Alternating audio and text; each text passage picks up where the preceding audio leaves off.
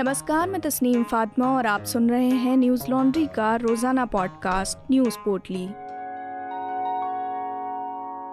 आज है नौ जून, दिन गुरुवार। चुनाव आयोग ने राष्ट्रपति चुनाव की तारीखों का ऐलान कर दिया है। भारत के पंद्रहवें राष्ट्रपति को चुनने के लिए अठारह जुलाई को वोटिंग होगी और इक्कीस जुलाई को मतगणना।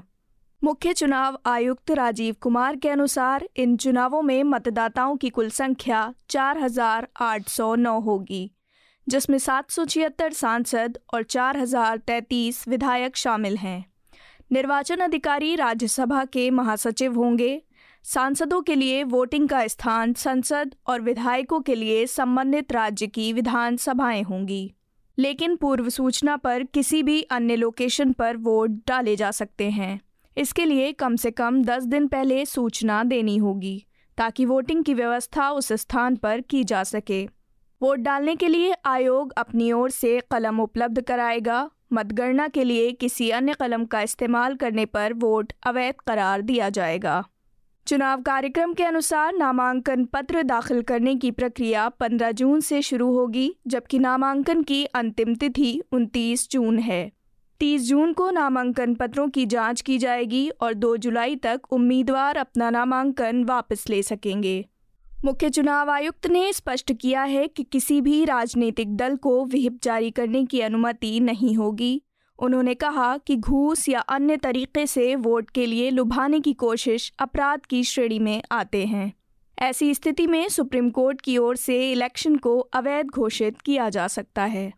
बता दें कि भारत के पंद्रहवें राष्ट्रपति को पच्चीस जुलाई को शपथ लेनी है। दो हज़ार सत्रह में हुए चुनावों में रामनाथ कोविंद को राष्ट्रपति चुना गया था।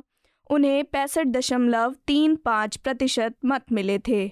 राष्ट्रपति चुनाव के लिए लोकसभा, राज्यसभा और विधानसभा के सदस्य मिलकर निर्वाचन मंडल बनाते हैं। सात सौ सतहत्तर सांसद, जिनमें मनोनीत सदस्य शामिल नहीं हैं, और विधानसभा के विधायकों से निर्वाचन मंडल बनता है। एनडीए इस समय बहुमत के आंकड़े से मामूली दूरी पर है।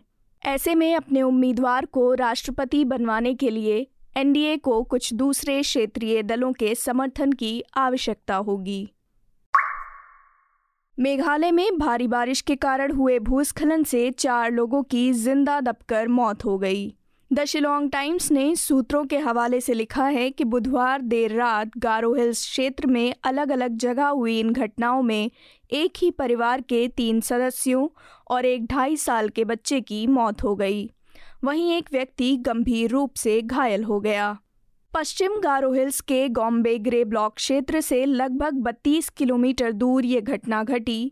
वहीं दूसरी घटना दक्षिण पश्चिम गारो हिल्स में हुई। प्रशासन और आपदा प्रबंधन के अधिकारी घटनास्थल पर पहुंचे और स्थिति का जायजा लिया।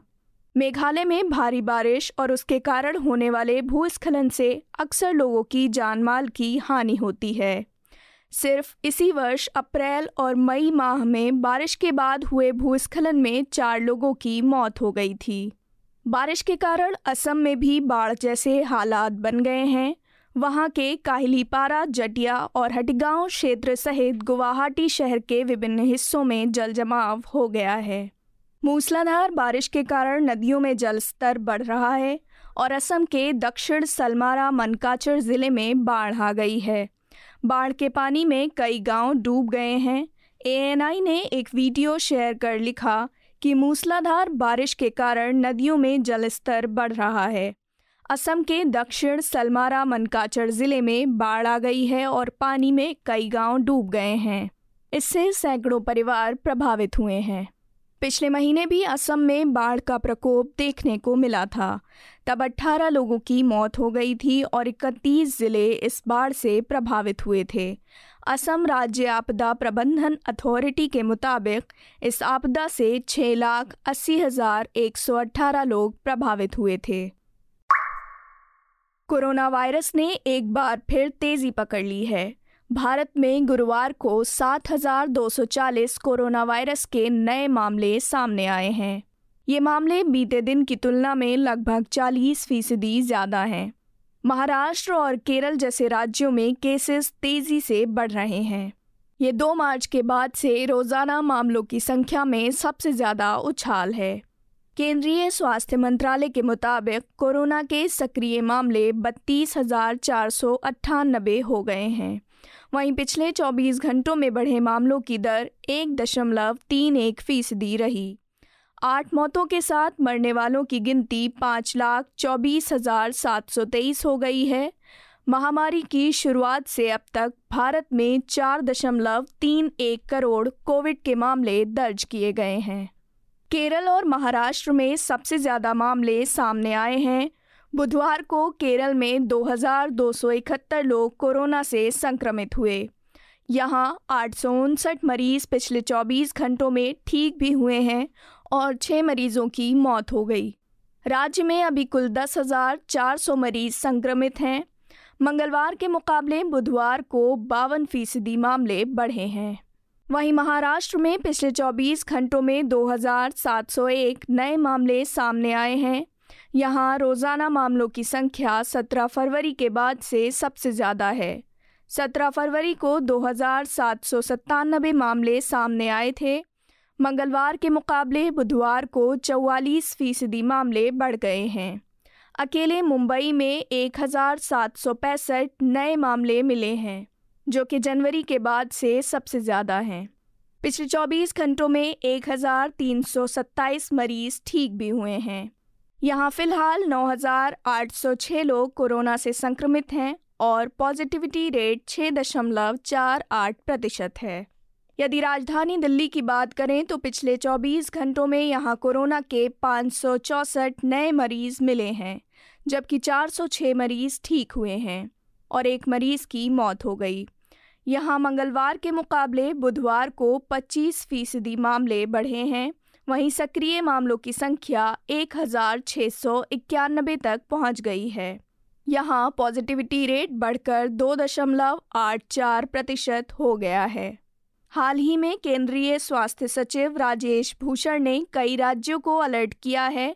उन्होंने केरल, कर्नाटक, महाराष्ट्र, तेलंगाना और तमिलनाडु में राज्य के अधिकारियों से बढ़ते मामलों पर निगरानी रखने, काफ़ी तादाद में टेस्टिंग करने और मरीजों के सैंपल जीनोम सीक्वेंसिंग के लिए भेजने को कहा है। इसी बीच डायरेक्टोरेट जनरल ऑफ एविएशन ने आदेश जारी किया है कि बिना मास्क के किसी भी इंसान को हवाई यात्रा नहीं करने दी जाएगी। ऐसे लोगों की पहचान करने की जिम्मेदारी सी आई एफ को दी गई है। एयरपोर्ट पर अनाउंसमेंट और सर्विलांस बढ़ाने को कहा गया है। डी जी सी ए ने कहा है कि अगर कोई मास्क नहीं पहनता है तो उस पर जुर्माना भी लगाया जा सकता है। ऐसे में यात्री पर कानूनी कार्रवाई करने के लिए सुरक्षा एजेंसियों को भी सौंपा जा सकता है। हवाई जहाज में यात्रा करने के दौरान कोरोना के नियमों का पालन न करने पर दिल्ली हाईकोर्ट में पी आई एल दाखिल की गई थी। चीफ जस्टिस विपिन सांघी ने नियमों का सख्ती से पालन करने का आदेश दिया, जिसके बाद directorate general of civil aviation ने इन नियमों का ऐलान किया है।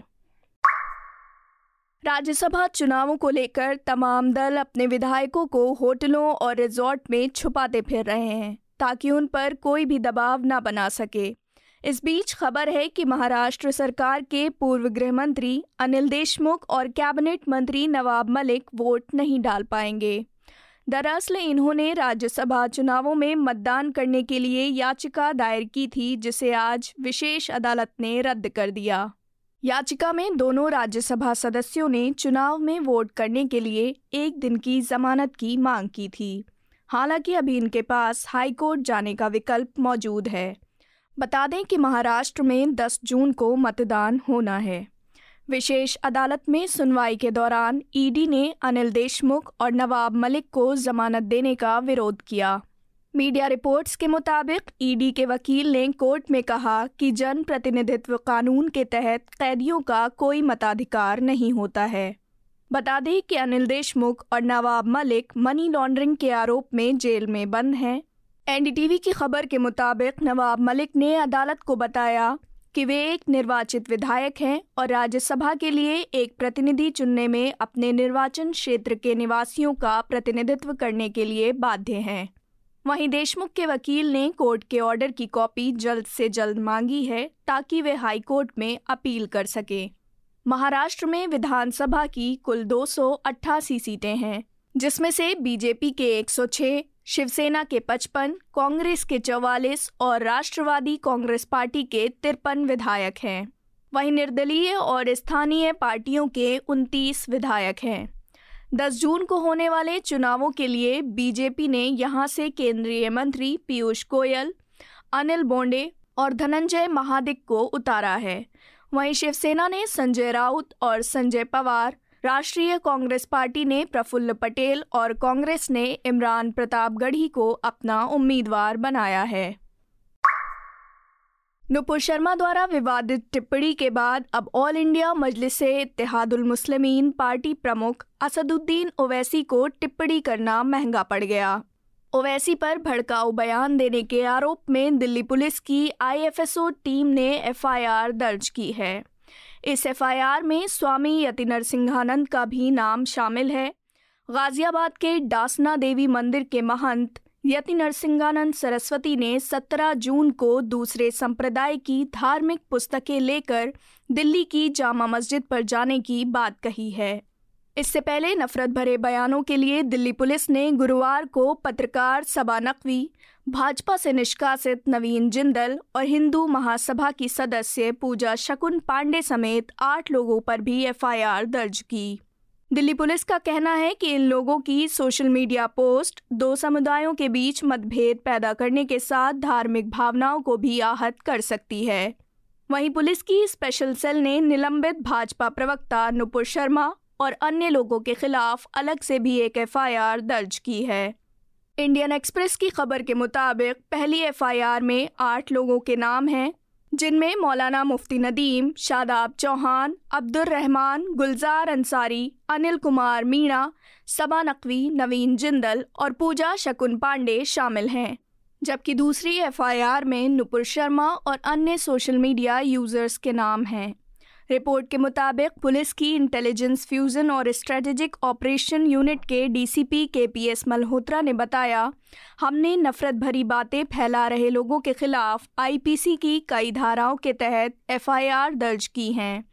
ये लोग अलग अलग समूहों को उकसा रहे थे और ऐसे हालात पैदा कर रहे थे जिनसे सार्वजनिक शांति भंग हो सकती है। बता दें कि छब्बीस मई को टाइम्स नाउ पर एक बहस के दौरान नूपुर शर्मा ने पैगंबर मोहम्मद को लेकर एक विवादित टिप्पणी की थी। इसके बाद इस्लामिक देशों Iran, Saudi Arab, Qatar, Oman, Bahrain, Indonesia, Jordan, Iraq, Libya और संयुक्त अरब अमीरात ने विरोध जताया था। इस अंतर्राष्ट्रीय आलोचना के बाद भाजपा ने नूपुर शर्मा को पार्टी से निलंबित कर दिया। भाजपा द्वारा नूपुर शर्मा को फ्रिंज एलिमेंट की संज्ञा देकर पार्टी से निष्कासित किया जा चुका है, मगर ध्यान देने वाली बात यह है कि क्या नूपुर शर्मा भाजपा में एकमात्र फ्रिंज एलिमेंट थीं जिन्हें पार्टी ने निष्कासित कर अपना पल्ला झाड़ लिया।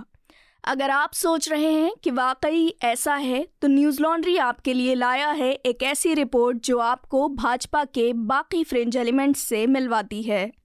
नूपुर शर्मा तो झांकी है, भाजपा में फ्रिंज ही केंद्र है, केंद्र ही फ्रिंज है, शीर्षक वाली ये रिपोर्ट आप हमारी website Hindi dot news laundry dot com पर पढ़ सकते हैं।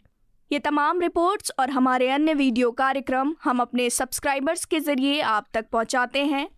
न्यूज लॉन्ड्री देश का पहला सब्सक्रिप्शन पर आधारित मीडिया प्लेटफॉर्म है। ये आपके यानी सब्सक्राइबर्स के सहयोग से चलता है। हम किसी भी सरकार या कॉरपोरेट से विज्ञापन नहीं लेते। हम ये तमाम खबरें, पॉडकास्ट और वीडियोस आप तक पहुंचा सकें, इसके लिए आपके समर्थन की ज़रूरत है। न्यूज़ लॉन्ड्री को सहयोग देने के लिए Hindi dot news laundry dot com पर जाएं और हमारे अलग अलग सब्सक्रिप्शन प्लान्स को चुनें और गर्व से कहें, मेरे खर्च पर आज़ाद हैं खबरें।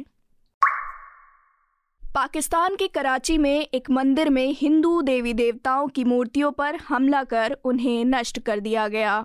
पाकिस्तान में अल्पसंख्यक समुदाय के पूजा स्थलों के खिलाफ होने वाली हिंसा की ये ताज़ा घटना है। द एक्सप्रेस ट्रिब्यून के अनुसार कराची के कोरंगी थाने की सीमा के भीतर जे क्षेत्र में स्थित श्रीमारी माता मंदिर में ये घटना हुई है। सूचना मिलने के बाद पुलिस मौके पर पहुंची और मंदिर का निरीक्षण कर घटना की जानकारी ली। अखबार ने लिखा है कि इस घटना से कराची में रहने वाले हिंदू समुदाय में दहशत और भय पैदा हो गया है। विशेष रूप से कोरंगी इलाके में, जहां पहले से ही किसी अप्रिय घटना से बचने के लिए पुलिस को तैनात किया गया था। क्षेत्र के निवासी संजीव ने अखबार को बताया कि मोटरसाइकिल पर सवार छः से आठ लोग इलाके में आए और मंदिर पर हमला कर दिया। उन्होंने कहा, हमें नहीं पता कि किसने और क्यों हमला किया है। कोरंगी थाने के S H O Farooq Sanjrani ने हमले की पुष्टि करते हुए कहा कि पाँच से छः अज्ञात लोग मंदिर में घुस गए और तोड़ फोड़ कर फरार हो गए। मंदिर पर हमला करने वाले अज्ञात संदिग्धों के खिलाफ मामला दर्ज किया गया है। गौरतलब है कि पाकिस्तान में अल्पसंख्यक हिंदू आबादी के मंदिर अक्सर भीड़ की हिंसा का निशाना बनते हैं।